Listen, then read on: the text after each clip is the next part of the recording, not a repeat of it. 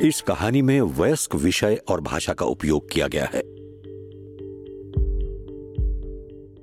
Mary effort के साथ जो कुछ हुआ जैसे ही उसकी सच्चाई सामने आने लगी रॉबर्ट हेंडरसन ने डॉक्टर प्रसून किशोर के बारे में सवाल पूछने शुरू कर दिए। मैंने कहा जब किसी को एहसास होता है कि चीज़ें हाथ से निकल गई हैं, तब कम प्रशिक्षण वाला अगले स्टेप में जाने से हिचकिचाता है। या हो सकता है ये किसी चिकित्सक और एक सर्जन का वेश धारण करने वाला ढोंगी हो? उन्होंने छानबीन शुरू कर दी। मुझे उसकी तस्वीर की एक कॉपी मिली जो उसने अपने आवेदन के साथ जमा की थी। और फिर मुझे डॉक्टर केविन फॉली का पता चला जो मेम्फिस टेनेसी में उसके फेलोशिप मेंटोर थे। और क्या आपने डॉक्टर फॉली से बात की? हाँ मैंने डॉक्टर फॉली से बात की। उन्होंने पहले मुझे बताया कि अपनी मेंटोरशिप के दौरान उन्होंने डॉक्टर किशोर में कोई समस्या नहीं देखी। हैंडरसन ये नहीं समझ पाए कि इतने अयोग्य सर्जन ने डिग्री कैसे हासिल कर ली। उन्होंने दोबारा जांचने का फैसला किया। मैंने कहा क्या मैं आपको उसके आवेदन से एक तस्वीर भेज सकता हूँ ताकि पता लग सके कि हम एक ही आदमी की बात कर रहे हैं और ये पक्का कर लें कि कहीं हमारे समाज में कोई ढोंगी बनकर तो नहीं घूम रहा है। उन्होंने कहा ज़रूर। इसलिए मैंने उन्हें तस्वीर भेजी। कुछ ही देर में फॉली ने इस बात की पुष्टि कर दी कि फ़ोटो में जो डॉक्टर है दरअसल वो डॉक्टर प्रसून किशोर ही है। उसने मेडिकल कॉलेज से स्नातक की पढ़ाई की थी। उसने न्यूरो सर्जरी में पोस्ट ग्रेजुएशन की थी। वो एक प्रामाणिक एमडी और पीएचडी था। ये एक अविश्वसनीय कहानी है। मेरे लिए तो सोचना ही मुश्किल था कि यही वो आदमी है जो मेरा करीबी दोस्त हुआ करता था और मेरा रूममेट था। कूपर बेली प्रसून का रूममेट था जब वो मेम्फिस में कॉलेज की पढ़ाई कर रहा था। कूपर प्रसून को एक होशियार होनहार और कहीं न कहीं थोड़ा सा लापरवाह मानता था। वो एथलेटिक था बहुत फिट रहता था। बहुत अच्छा दिखता था और सभी लड़कियाँ उसे पसंद करती थीं। वो कमाल का स्टूडेंट था। मेरा मतलब है वो बस मेरा असली अमेरिकन दोस्त है। ऐसा ही था वो। अगर डॉक्टर हेंडरसन के लिए ये यकीन करना मुश्किल था कि प्रसून एक असली डॉक्टर है तो वो लोग जो उसे लंबे समय से जानते थे जैसे कि कूपर बेली उन्हें बाद में उसके ऐसा डॉक्टर बन जाने पर यकीन नहीं होगा। न्यूज़ मीडिया ने ऐसा बना दिया। वो उसे कातिल डॉक्टर कहकर बुलाने लगे। जानती हैं आप? वो ऐसा ही है, वो ऐसा बन गया है। लेकिन ये वैसा नहीं। मैं कातिल डॉक्टर को नहीं जानता। मैं जानता हूँ प्रसून किशोर को।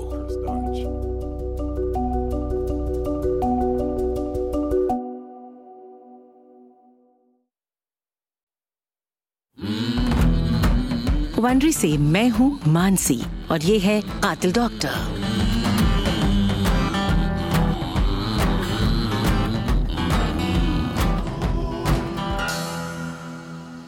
यह है दूसरा पाठ, प्रसून और जेरी। प्रसून किशोर पर भरोसा करने की मरीजों के पास सही वजह थी। वो अपनी साफ़ सुथरी साख से डैलिस के ऑपरेटिंग रूम तक पहुँच गया। उसने देश के टॉप स्पाइनल प्रोग्राम में ग्रेजुएशन किया और वहाँ तक पहुँचने के लिए कड़ी मेहनत की। उसका जन्म मोन्टेना में हुआ, पर बाद में वो जूनियर हाई स्कूल में जब था, तब उसका परिवार मेम्फिस, टेनेसी में बस गया। कॉर्डोबा के मेम्फिस उपनगर में इवेंजिकल क्रिश्चियन स्कूल में किशोर परिवार के चार बच्चों का नामांकन हुआ। उस स्कूल में ज़्यादातर सीईओ, डॉक्टर और वकीलों के बच्चे थे। प्रसून के पिता फ़िज़िकल डॉक्टर थे और उसकी माँ गृहिणी थी। उसका परिवार उसके सहपाठियों के परिवारों जितना धनी नहीं था। लेकिन इसका कुछ खास असर नहीं पड़ा, खासकर इसलिए क्योंकि प्रसून फुटबॉल स्टार था। उसने ईसीएस ईगल्स के लिए नोज़ गार्ड और लाइन बैकर के तौर पर खेला। मेरा मानना है कि प्रसून इरादे का पक्का और दिखने में बहुत सुंदर था। माइकल फ्रांसिस भी टीम में थे और प्रसून के छोटे भाई के पक्के दोस्त थे। उन्हें याद है कि प्रसून एक तुनक मिजाज लड़का था जिससे वो कभी कभी परेशानी में पड़ जाता था। मुझे याद है कि हम स्टेट में एक फ़र्स्ट रैंक टीम खेल रहे थे। उस साल का हमारा पहला गेम ब्रेंटवुड एकेडमी था। मेरा मतलब हमें स्टेट के माहिरों में से एक को हराना था। ये था शुक्रवार का दिन दोपहर का वक्त। वो प्रसून के घर पर थे। उस दिन होने वाले गेम के लिए तैयार हो रहे थे। प्रसून बहुत ही मेरे हिसाब से बहुत उत्साहित और कूद रहा था। मेरा मतलब है वो दीवानों की तरह चीख रहा था। अपना उत्साह बढ़ाए रखने के लिए। लेकिन फिर उसके पिता अंदर आए और मेरा मतलब उसके पिता उस समय हमसे काफ़ी लंबे चौड़े थे। एक पूर्व फुटबॉल खिलाड़ी मिशनरी और मेरा मतलब है कि उन्होंने कुछ भी उन्होंने किसी की नहीं सुनी और खासकर किसी का बचपना नहीं समझा। मुझे याद है कि प्रसून कुछ बकवास कर रहा था और उसके पिता ने जैसा कि मैंने बताया उसे उसके बालों से उठाया और वो ज़मीन से लगभग तीन इंच ऊपर उठ गया। प्रसून के पिता सख्त थे लेकिन वो पूरी तरह से अपने परिवार से जुड़े हुए थे। उसका एक और साथी जो अपना नाम नहीं बताना चाहता प्रसून को याद करते हैं। वो ज़्यादा लड़ता नहीं था बस मुकाबले में ज़रूर आ जाता था। और मुझे याद नहीं कि वो कभी किसी की बात को लेकर गुस्सा या हिंसक हुआ हो। बस एक तरह से उसका लक्ष्य था उस लक्ष्य पर गहरी नज़र और वहाँ पहुँचने के लिए जो कुछ भी करना होता था या करना पड़ता था वो करता ज़रूर था। इस बात को मैंने बार बार सुना है। प्रसून किशोर महत्वाकांक्षी था। जब उसने कुछ करने का मन बना लिया तो वो उसे हर किसी से बेहतर करना चाहता था। चाहे वो पीना हो। प्रसून कुछ इस तरह का था कि बियर से भरा मग सबसे पहले उसे चाहिए होता था। या फिर कुश्ती। दिमाग में कुछ आ जाए तो रुकता नहीं था जैसे कि मैं कुश्ती में कूपर को हराने वाला हूँ। या वज़न उठाना। कूपर को वज़न उठाने में हरा दूँगा। और वो पीछे नहीं हटता। हाई स्कूल के बाद प्रसून जैक्सन के एक छोटे से कॉलेज में फुटबॉल स्कॉलरशिप पर मिसिसिपी गया। ये एक सम्मानजनक उपलब्धि थी, पर उसके लिए काफ़ी नहीं थी। उसने जल्द ही अपनी नज़रें एक बड़े लक्ष्य पर टिका दी। The division one Colorado State Rams उसे भर्ती नहीं किया गया, लेकिन कोशिश की और टीम के वॉक ऑन खिलाड़ियों की एक छोटी सी संख्या में शामिल हो गया। राम्स में ही वो क्रिस डोजुआ से मिला था। प्रसून एक लाइन बैकर भी था और हम दोनों अपनी टीम के आखिरी पायदान पर थे। हम नए लोगों में से थे और इसीलिए हम दोनों ही वहाँ थे। और फिर हम दोनों के बीच अच्छा रिश्ता बन गया। हम दोनों ने रॉकी बैलबोआ स्कूल की सदस्यता ले ली थी ताकि हम सीज़न की तैयारी अच्छे से कर सकें। और इसलिए हमने एक साथ काम करना शुरू किया। और इस तरह मेरा पहली बार उसके वर्क एथिक से परिचय हुआ।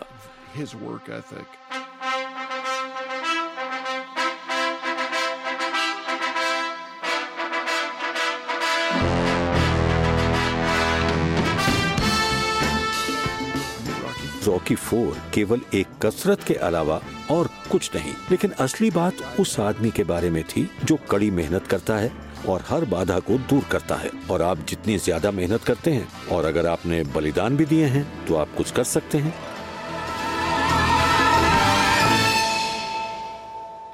ये मेरे लिए सच में प्रेरणादायक था, क्योंकि मैंने सोचा कि मैं टीम में सबसे ज़्यादा मेहनती आदमी हूँ और मुझे ये भी तो पता चलता कि यहाँ मुझसे भी ऊँचे स्तर पर कोई है। सच में प्रेरणादायक था, क्योंकि मैंने सोचा, अगर मैं उस स्तर पर जाऊँ, जिस पर प्रसून काम कर रहा है तो क्या होगा? प्रसून कोई प्रतिभाशाली एथलीट नहीं था, लेकिन वो कड़ी मेहनत से फुटबॉल की शोहरत तक पहुँचना चाहता था। वो महान लाइन बैकर बनना चाहता था। मुझे याद है कि एक अभ्यास में हम कुछ ड्रिल कर रहे थे और वो उसे करने के लिए संघर्ष कर रहा था। वो आगे बढ़ता और ड्रिल को बिगाड़ देता और फिर कहता कोच मुझे एक बार फिर से कोशिश करने दो। और वो आगे बढ़ता और सब गड़बड़ कर देता और फिर कहता कोच मैं सच में ये कर सकता हूँ। मुझे एक बार फिर से करने दो। वो फिर से करता फिर सब गड़बड़ कर देता और ऐसे में हर कोई मानो यही कहता यार चलो भी बस करो अब। लेकिन प्रसून नहीं रुकता। तो अभ्यास के बाद वो कोच को पकड़कर कहता हे hey, क्या आप थोड़ी देर के लिए आओगे? लगता है मुझे ये ड्रिल करना आ गया है। और कोच वहाँ बैठकर देखते और वो अपनी ड्रिल जारी रखता जहाँ हर कोई सोचता अरे यार तुम कल भी तो अभ्यास कर सकते हो। ये कोई चिंता करने वाली बात नहीं है। और फिर अभ्यास के बाद वो मेरे पास आता और कहता सुनो तुम्हें क्या लगता है? इस ड्रिल में मैं क्या गलत कर रहा हूँ? मैं उसे समझाता सुनो ये ड्रिल ऐसे करते हैं। और फिर वो मेरे साथ अभ्यास करता। और फिर अगले दिन वो वापस आकर कहता कोच आपत्ति ना हो तो क्या हम ये ड्रिल फिर से करें? और पता चलता कि वो ड्रिल में थोड़ा बेहतर हो रहा है। और फिर कई हफ्तों बाद ड्रिल फिर से होगी। और आप देखेंगे कि ये तो सब कुछ बहुत अच्छे से कर सकता है। ऐसा ही था प्रसून। वो जल्दी हार नहीं मानता था। भले ही बाकियों को ये लगे कि वो कुछ भी नहीं कर पा रहा। दोनों को एक साथ गर्मियों में रेड रॉक्स एम्फी थिएटर में कॉन्सर्ट सुरक्षा की नौकरी मिली। एक दोपहर प्रसून ने डोजवा को उस रात काम पर साथ चलने के लिए पूछा। वो बात करने लगे कि नशे में धुत लोगों, उपद्रवी प्रशंसकों के झगड़ों को कैसे टाला जाए। प्रसून ने डींग मारी कि वो ये सब अच्छे से कर लेगा क्योंकि वो एक अच्छा पहलवान है। मैंने कुछ मज़ाक किया। मैंने कहा दोस्त तुम बहुत बुरे पहलवान हो। उसने मेरा फ़ोन काट दिया और मैंने सोचा अजीब दीवाना है ये। डोजवा बताते हैं कि उनको याद है कि प्रसून एक टी शर्ट और शॉर्ट्स में उनके दरवाजे पर खड़ा था। और बोला ठीक है सामने के आँगन में आओ हम कुश्ती लड़ेंगे. और मैंने कहा क्या मज़ाक कर रहे हो? तुम अपने घर से गाड़ी चलाकर यहाँ कुश्ती लड़ने आए हो? और उसने कहा हाँ क्योंकि तुमको नहीं लगता कि मैं एक अच्छा पहलवान हूँ. और ठीक सामने आँगन में उन्होंने कुश्ती लड़ना शुरू कर दिया।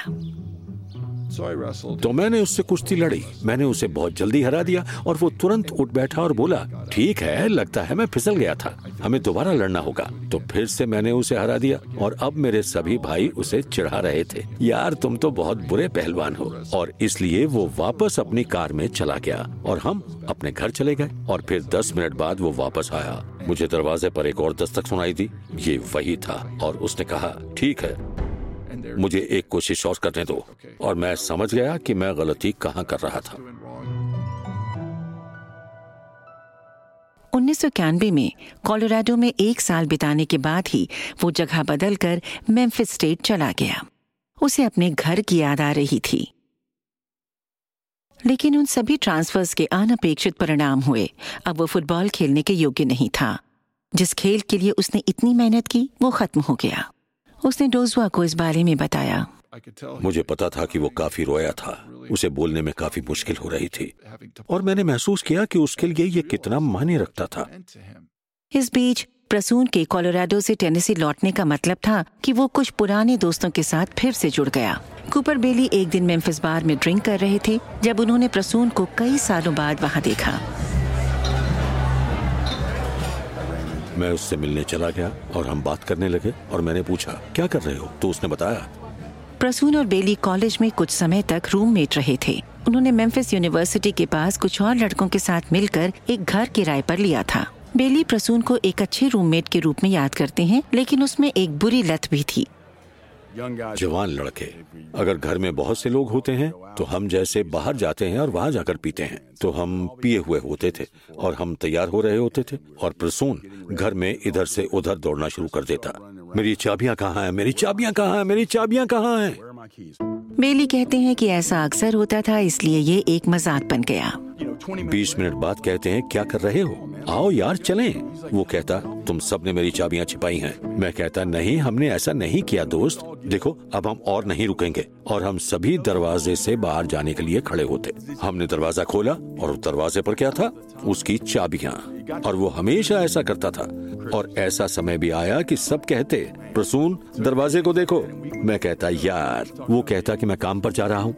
मैं लोगों के सर की काट पीट करूँगा। मैंने कहा, प्रसून, अगर मैं कभी हॉस्पिटल में भर्ती हुआ, तुमसे इलाज नहीं कराऊँगा। और वो कहता, क्यों? क्यों यार? तुम्हें पता है मैं कितना होशियार हूँ? मैं कहता, क्योंकि तुम शायद वैसे इंसान हो जो आखिर में टांके लगाएगा।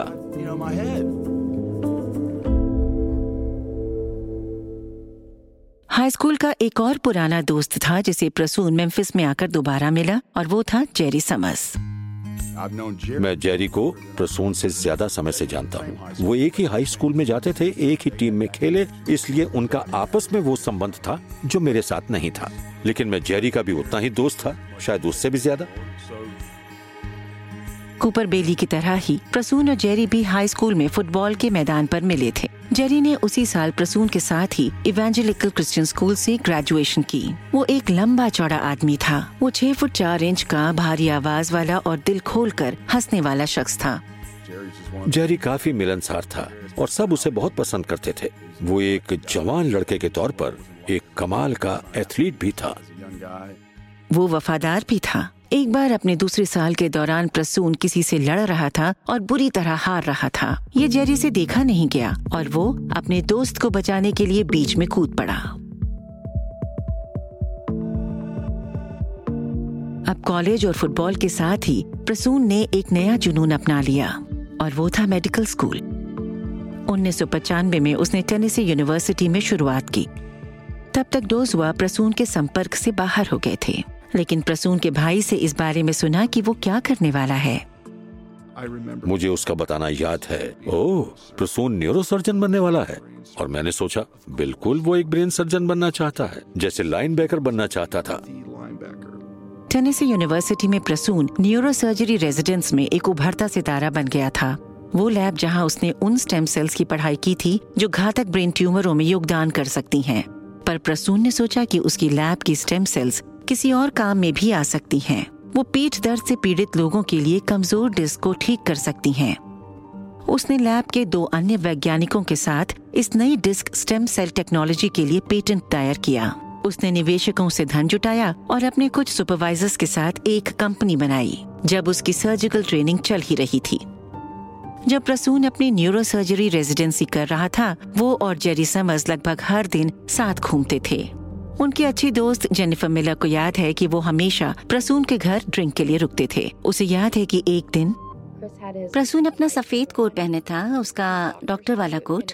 उस पर लिखा था doctor Prasoon Kishore PhD MD. और मैंने सोचा कि हे भगवान ये आदमी जितना मैंने सोचा था उससे कहीं ज़्यादा होशियार है। जब प्रसून लैब में अपने काम में जुटा था तो जेरी का काम प्रसून को संभालने का था। प्रसून को दिशा की जरा भी समझ नहीं थी। वो हमेशा भटक जाता था। वो चेकबुक भी नहीं बैलेंस कर पाता था। जेरी केवल, वो काफ़ी लंबे समय तक दोस्त रहे थे। जेरी ने वही किया जो प्रसून को चाहिए था। क्या जेरी नौकरी करते हुए प्रसून की मदद कर रहा था या बस ऐसे ही? नहीं, उस समय जेरी, प्रसून ने उसे केवल अपने काम के लिए रखा था। जब प्रसून ने अपनी डिग्री ली, वो जॉब की तलाश में लग गया। डालिस में एक मेडिकल प्रैक्टिस ने टेनिसी यूनिवर्सिटी में उसके सुपरवाइजर से संपर्क किया ताकि ये वेरीफाई किया जा सके कि क्रिस वास्तव में अच्छा था, जैसा कि उसका रेज्यूमे बताता है। उन्हें बताया गया कि उनके द्वारा ट्रेंड सभी सर्जन में वो सबसे अच्छा और होशियार न्यूरोसर्जन था। एक रिकमेंडेशन फॉर्म पर उसके एक सुपरवाइजर ने लिखा, प्रसून बहुत होनहार है और शायद अब तक के सभी लोगों में वो सबसे ज़्यादा मेहनती है। डैलिस आने और न्यूरोसर्जरी की प्रैक्टिस करने के लिए उसे एक लग्जरी होटल में स्वीट और छह लाख डॉलर के एडवांस की पेशकश की गई थी। लेकिन वो जेरी के बिना टेक्सास जाने की कल्पना भी नहीं कर सकता था। खैर, मैं यहाँ था और उसे डेलस जाने के लिए मदद की ज़रूरत थी और वो यहाँ लैब को बंद कर रहा था।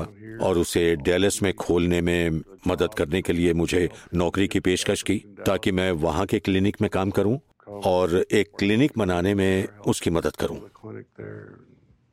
तो डेलिस में आप किस तरह का काम करते थे? कुछ काम बताइए जो आप उनके लिए करते थे।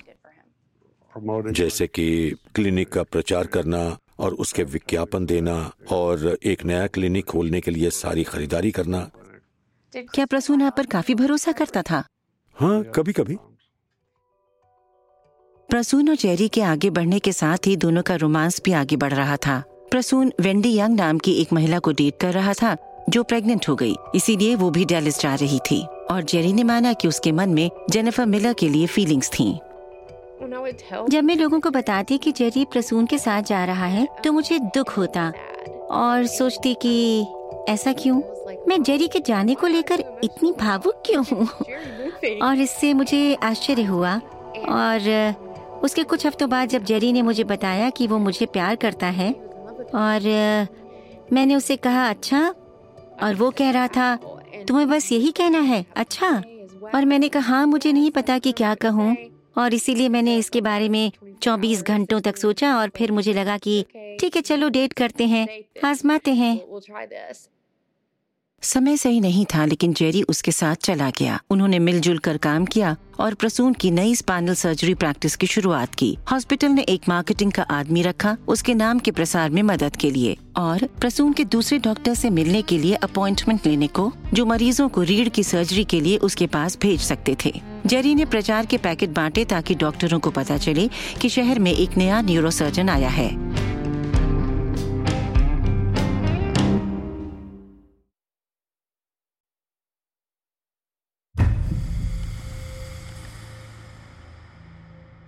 प्रसून ने शुरुआत में केवल आधा दर्जन सर्जरीज की थी लेकिन जेरी को बताया कि वो एक साम्राज्य बनाने की राह पर है। वो पूरे डेलस को संभालने के लिए उत्सुक था या कुछ महान चीज़ें करने के लिए और बहुत सफल होना चाहता था। उसका यही इरादा था। जेरी प्रसून के निजी जीवन को संभालने की भी कोशिश कर रहा था। वो भुलक्कर था वो बिना कैप लगी शापी को ऐसे ही छोड़ देता जो होटल में फर्नीचर को बर्बाद कर रही थी और प्रसून अपने वाहनों को तोड़ता रहता और जेरी उन्हें ले जाकर बॉडी शॉप पर छोड़ कर आता और जेरी बहुत कुछ कर रहा था मतलब कि प्रसून की गड़बड़ी को संभाल रहा था।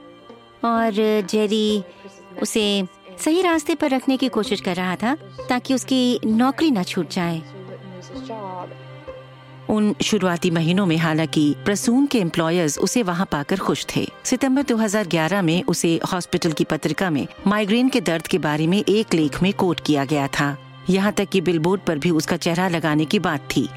सभी इरादों और उद्देश्यों के हिसाब से, डॉक्टर प्रसून के आगे न्यूरोसर्जन के रूप में एक शानदार करियर था। जेनिफर मिलर हर दूसरे वीकेंड जेरी से मिलने शहर में आती थीं और वे लगातार फ़ोन पर बात करते थे। लेकिन एक कॉल के दौरान जेरी ने चौंकाने वाली खबर दी।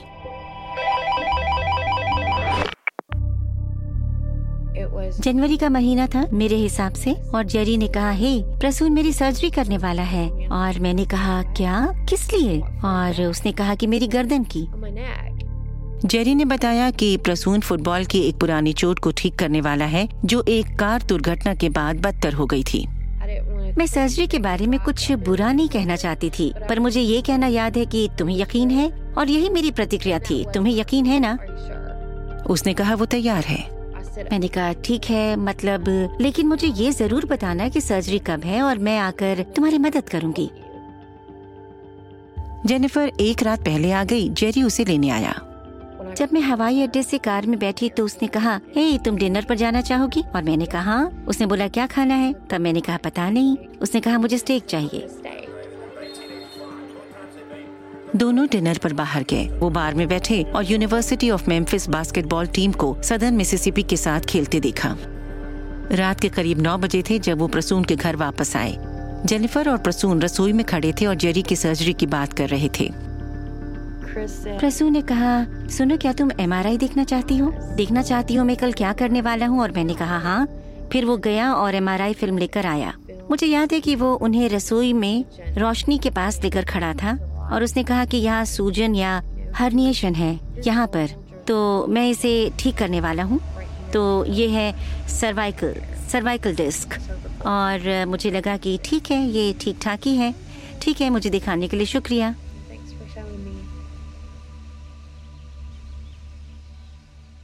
अगली सुबह जेनिफर देखने गई कि क्या जेरी उठ गया है।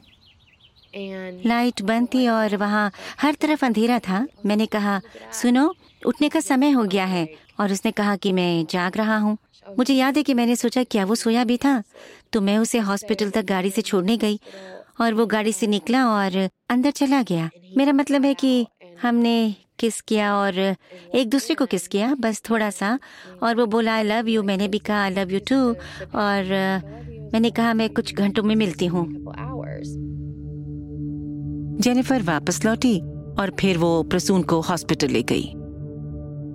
मैं वापस घर गई और बस मुझे थोड़ा असहज महसूस हुआ।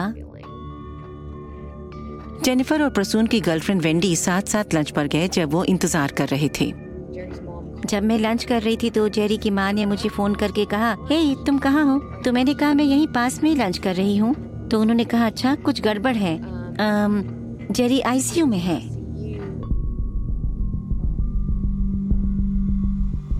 जब जेरी जागा तो वो गर्दन से नीचे कुछ भी महसूस नहीं कर पा रहा था। वो हिल नहीं सका। प्रसून ने जेनिफर से कहा कि वो किसी आकस्मिक ब्लीडिंग के कारण था। उसने कहा कि सर्जरी के दौरान उसका बहुत खून बह गया पर वो ठीक हो जाएगा। अंत में प्रसून उसे आधी रात को सर्जरी के लिए वापस ले गया। आ, और मुझे उस रात घर वापस जाना याद है। शायद रात के दस बजे के करीब प्रसून कहता है कि स्पाइनल कॉर्ड की सूजन कम नहीं हो रही है और मुझे दबाव कम करने की ज़रूरत है। वो इस बारे में सही था। जेरी की स्पाइनल कॉर्ड पर दबाव था। ऑपरेशन के दौरान प्रसून ने जेरी के ब्लड वेसल्स को नुकसान पहुँचाया था। खून को रोकने के लिए उसने उस जगह को जेल फोम नामक पदार्थ से भर दिया था। उसने बहुत ज़्यादा जेल फोम का इस्तेमाल किया। वो समर्स की स्पाइन को संकुचित कर रहा था और उसने इतनी हड्डी निकाल दी थी कि जेरी का सिर उसके शरीर से सुरक्षित रूप से नहीं जुड़ा था। एक दूसरा सर्जन आया और वो जो कर सकता था उसने जेरी के लिए किया, लेकिन तब तक बहुत देर हो चुकी थी। फ़ोन पर प्रसून ने जेरी की माँ से कहा कि उसे मुश्किल हो रही है लेकिन एक हफ़्ते में वो ठीक हो जाएगा। प्रसून आया और जेरी प्रसून के साथ बहुत शांत था। वो हमेशा प्रसून को लेकर शांत रहता था। वो प्रसून पर चिल्ला नहीं रहा था और प्रसून कह रहा था ओ ये अस्थाई है बस सूजन कम होने वाली है। हमें बस इंतज़ार करना है। जेरी की आईसीयू नर्स ने बाद में कहा कि उसे लगा कि जब प्रसून जेरी के कमरे में आया तो वो काफ़ी बेफिक्र लग रहा था और वो अपने दोस्त को नहीं बता रहा था कि क्या चल रहा है। जेरी ने अपनी नर्स से कहा मुझे पता है कि कुछ गड़बड़ है। क्या अब ये साफ़ हो रहा था कि वो इससे उबरने वाला नहीं था? नहीं, मुझे अभी भी भरोसा था। मुझे अभी भी भरोसा था कि ये अस्थाई है। ये अस्थाई ही था। और मैं दिन के दौरान हॉस्पिटल के बाद प्रसून के यहाँ जाती थी और मैं शाम को वहाँ जाती और वेंडी और प्रसून के साथ डिनर करती। वो खाना पकाती थी और हम बैठकर डिनर करते, हम बात करते थे। मतलब कभी ये, कभी वो। क्या हमने सर्जरी के बारे में बात की? बेशक। और आप जानते हैं कि जेरी बेहतर होने वाला था। वो काफ़ी दिनों बिस्तर पर रहा, पहले तो गुस्से में, फिर निराशा में। कभी कभी वो रोया भी। उसे लगा कि प्रसून उसे अंधेरे में रख रहा है। जेरी, मुझसे बस यही कहता, मैं मरना चाहता हूँ, मुझे मार दो, मुझे मार दो, मैं मरना चाहता हूँ।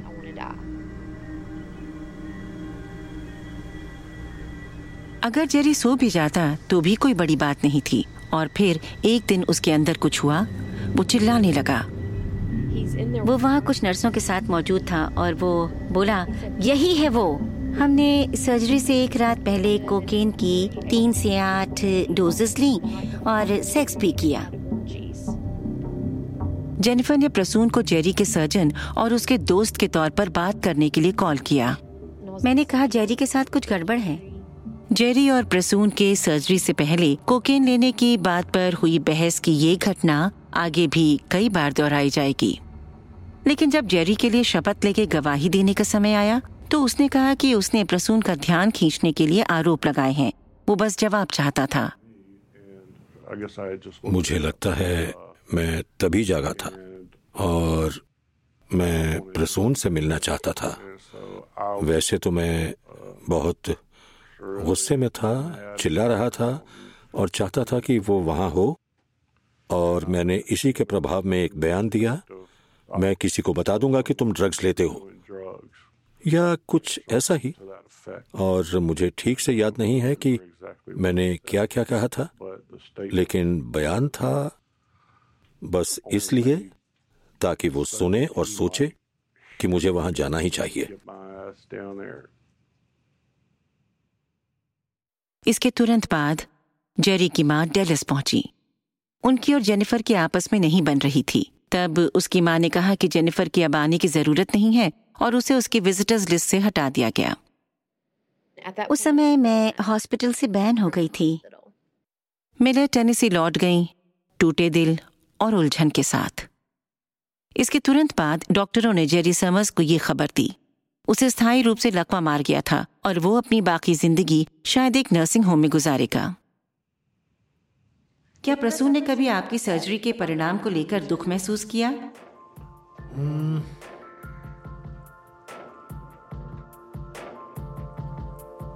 ऐसा दिखा तो नहीं। जेरी की माँ उसके स्वस्थ होने के लिए उसे घर मेम्फिस ले आई।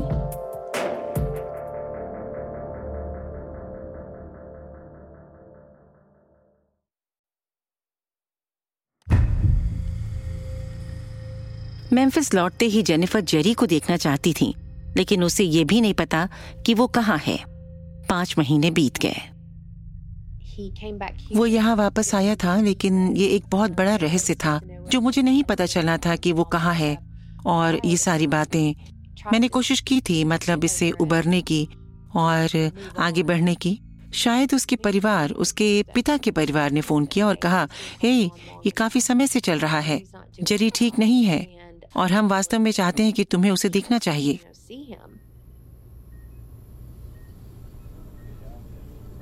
कमरे का दरवाज़ा खोलने पर उसने जो देखा उसे देखकर वो चौंक गई। इस सर्जरी से पहले जेरी एक लंबा चौड़ा आदमी था। वो केवल खाल और हड्डियों का ढांचा बचा था और वो कुछ खाता नहीं था। और इसलिए मैं हॉस्पिटल में उसे देखने गई और ये आ, अच्छा था। मैं उसे देखकर बहुत खुश थी।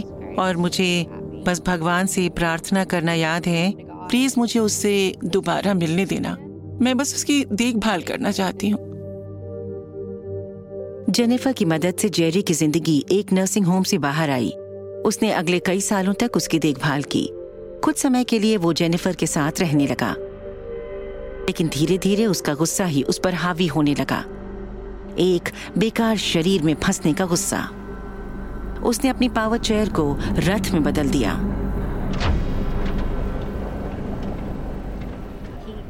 उसका वज़न पहले जैसा हो गया, क्योंकि वो फिर से खा रहा था और और मुझे लगता है कि उसका वज़न दो तीन सौ पाउंड था और उसकी व्हीलचेयर का वज़न दो से तीन सौ पाउंड था और शायद बारह मील प्रति घंटे की रफ्तार तक जाती थी। इसलिए ये रफ्तार कांच और धातु या लोगों के खिलाफ बहुत ज़्यादा थी। मेरे शरीर पर व्हीलचेयर के निशान अभी भी मौजूद हैं। ये सब बहुत ज़्यादा हो गया था। आप जिन्हें प्यार करते हैं उन्हें चोट पहुंचाते हैं और उसने सारा गुस्सा मुझ पर उतार दिया। आम, उस सबसे नाराज़गी जो कुछ भी हुआ है और ज़िंदगी और जिस तरह उसकी ज़िंदगी है आम, और लोगों ने उसे निराश किया और लोग उससे मिलने भी नहीं आए। और जानते हैं वो बहुत नाराज़ था। आज जेनिफर मिलर और जेरी समर्स बात नहीं करते। उनमें आपस में एक तरह की भावनात्मक पीड़ा है। अलग होने का मतलब दुख एक साथ रहना और भी ज़्यादा दुख। मेरी सहेली ने मुझे हाल ही में बताया कि वो उससे बात कर रही है और तो मैं बस चाहती हूँ। मैं उससे बात करना चाहती हूँ पर नहीं कर सकती। क्योंकि यहाँ बस यही। वो मुझे नहीं पता। जेरी प्रसून के बारे में बात करना पसंद नहीं करता। सालों बाद जब डिस्ट्रिक्ट अटॉर्नी ने उससे उसके अनुभवों के बारे में पूछा तो लगा कि वो जूझ रहा था। आप किस तरह की एक्टिविटी करना याद करते हैं? Hmm. आमतौर पर सब कुछ क्योंकि कुछ भी मज़ेदार नहीं है अब और इन दिनों आपको प्रसून के बारे में कैसा लगता है आ,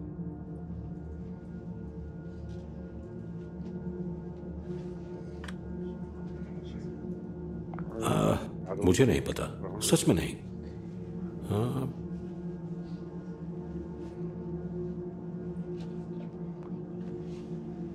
क्या आपके लिए इस बारे में बात करना मुश्किल है?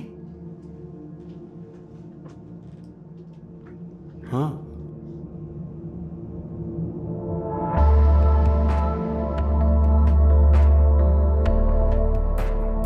पिछली फरवरी में मेम्फिस शहर के छोटे से अपार्टमेंट में जेरी से मिलने गई, जिसे वो स्टेला नाम के चुआवा पिल्ले के साथ साझा करता है।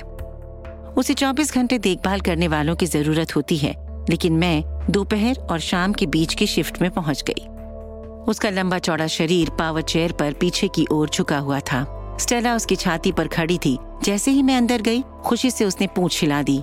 उसे गिरने मत देना, उसने कहा। पिल्ले के बाई तरफ़ के सामने के पैर को बैंगनी रंग के कास्ट में लपेटा गया था, जो पिछली बार लकड़ी के फर्श पर कूदने से टूट गया था।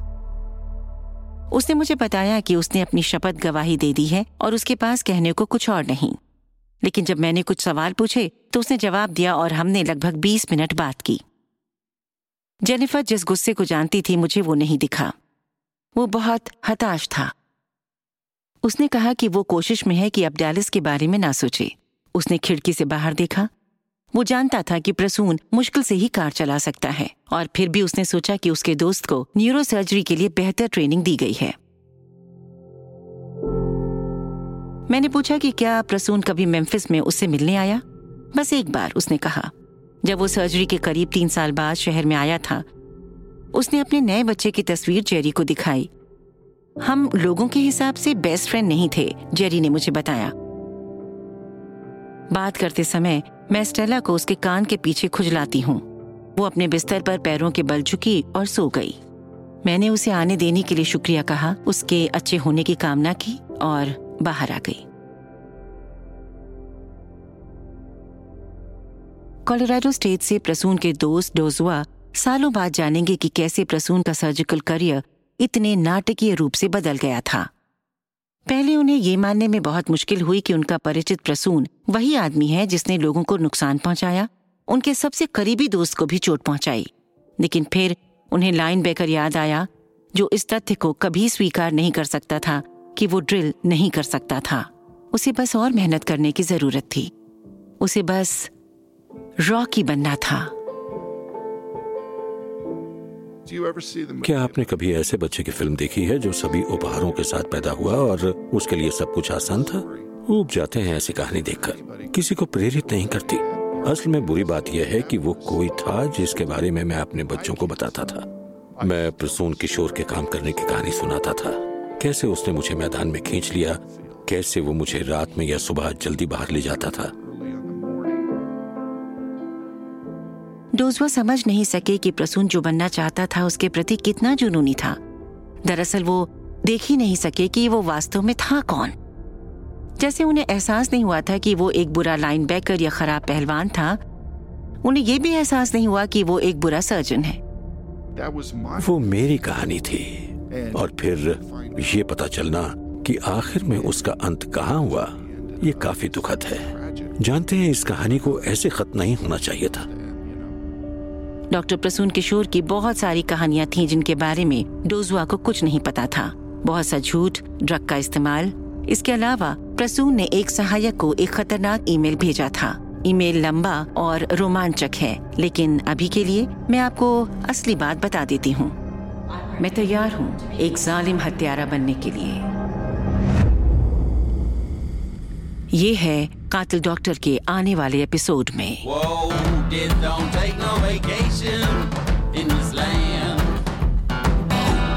वनडरी की पेशकश, कातिल डॉक्टर के छह पार्ट्स में से यह है दूसरा पार्ट ये उस सिस्टम के बारे में एक जाँच पड़ताल वाली मिनी सीरीज़ है, जो डालिस में 33 मरीजों को बचाने में असफल रहा। अगर आप इस कहानी को मशहूर करना चाहते हैं तो कृपया हमें फाइव स्टार रिव्यू दें और दोस्तों को सब्सक्राइब करने को कहें। एमेजॉन म्यूज़िक वन प्लस या जहाँ कहीं भी आप पॉडकास्ट सुनते हैं, हर प्रमुख लिस्निंग ऐप के साथ हम वन डॉट कॉम भी उपलब्ध हैं। अगर आप स्मार्टफ़ोन पर सुन रहे हैं तो इस पॉडकास्ट के कवर आर्ट पर टैप या स्वाइप करें। आपको एपिसोड नोट्स मिलेंगे, जिनमें कुछ ऐसी डिटेल्स होंगी जिन्हें आप चूक गए। आपको हमारे स्पॉन्सर्स के कुछ ऑफर्स भी मिलेंगे। कृपया उन्हें सपोर्ट करके हमारी शो को सपोर्ट करें और धन्यवाद। कातिल डॉक्टर को लिखा रिपोर्ट और होस्ट किया है लॉरा बियल ने। इस वर्जन की होस्ट मैं हूँ Mansi. Sound designer Jeff Smith का कहानी सलाहकार है जोनाथन हर्ष एसोसिएट प्रोड्यूसर है पल्लवी कोट्टा मासू। जॉर्ज लेवेंडर मार्शल लियुई और हरनैन लोपेज द्वारा वनरी के लिए विशेष रूप से निर्मित।